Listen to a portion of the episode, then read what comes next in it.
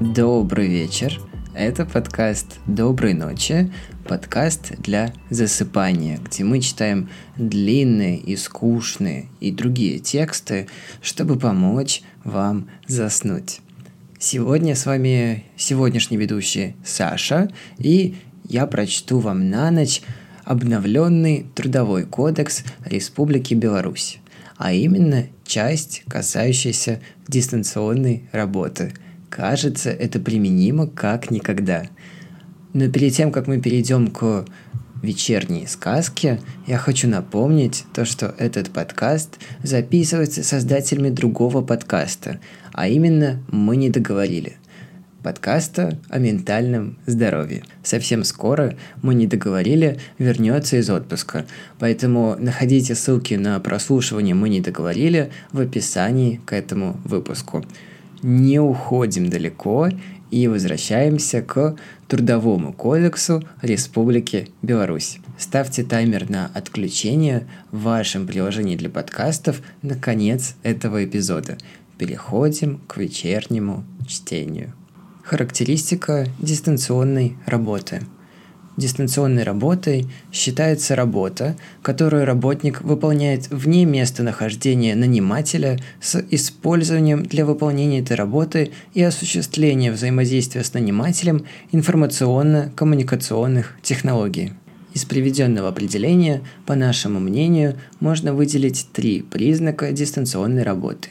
Первое – выполнение работником работы вне места нахождения нанимателя – то есть дистанционные работники не ограничены в выборе места выполнения возложенной на них трудовой функции, кроме места нахождения нанимателя – под трудовой функцией понимается работа по одной или нескольким должностям служащих, профессиям рабочих, с указанием квалификации не только в соответствии со штатным расписанием нанимателя, должностной инструкцией, как это предусмотрено в пункте 3 части 2 статьи 19 Трудового кодекса в действующей редакции, но и в соответствии с рабочей инструкцией, технологическими картами и другими документами использование дистанционным работником для выполнения работы информационно-коммуникационных технологий.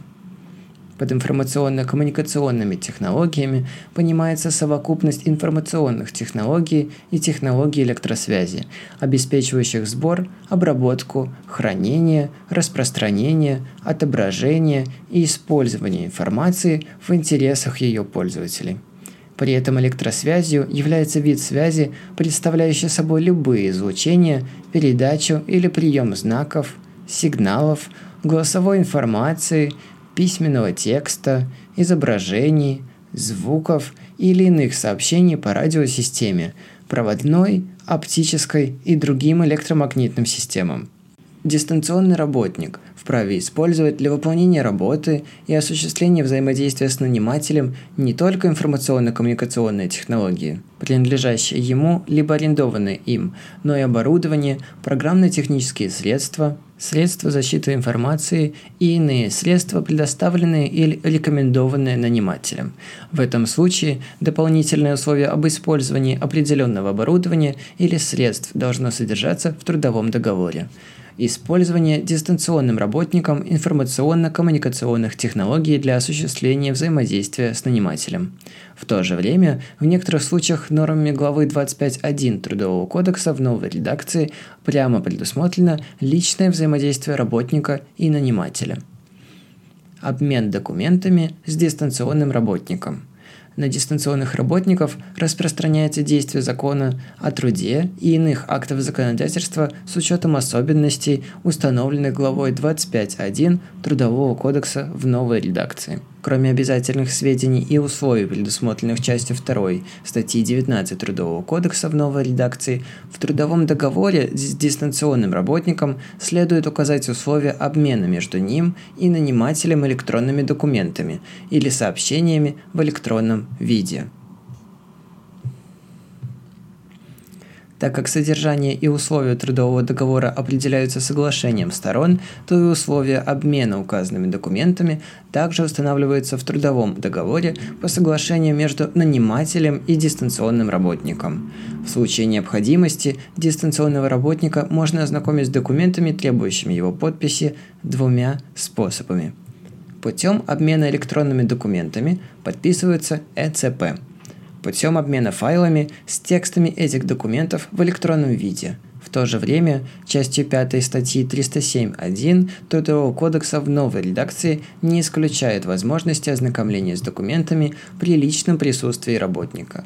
Порядок, указанный в части 5 статьи 307.1 Трудового кодекса в новой редакции, распространяется не на все случаи, требующие получения подписи работника – Стоит учесть, что в отдельных таких случаях заключение расторжения трудового договора, заключение дополнительных соглашений об изменении условий трудового договора применяются специальные нормы Трудового кодекса в новой редакции.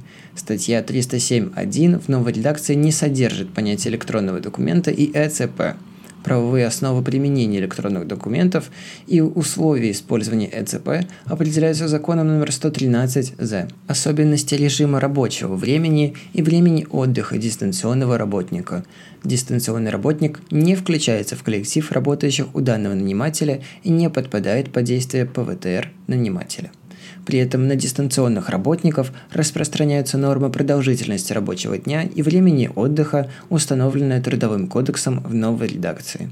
Кроме обязательных сведений и условий, предусмотренных частью 2 статьи 19 Трудового кодекса в новой редакции, условий обмена электронными документами или сообщениями в электронных виде, предусмотренных частью 3 статьи 307.1 Трудового кодекса в новой редакции, сведений, установленных частью 3 и 5 статьи 307.2 Трудового кодекса в новой редакции, в трудовом договоре с дистанционным работником указываются следующие особенности режима рабочего времени и времени отдыха режим рабочего времени и времени отдыха, который устанавливается по согласованию с нанимателем, либо определяется работником самостоятельно, организация учета рабочего времени и времени отдыха, необходимость предоставления перерывов в течение рабочего дня, порядок предоставления отпусков.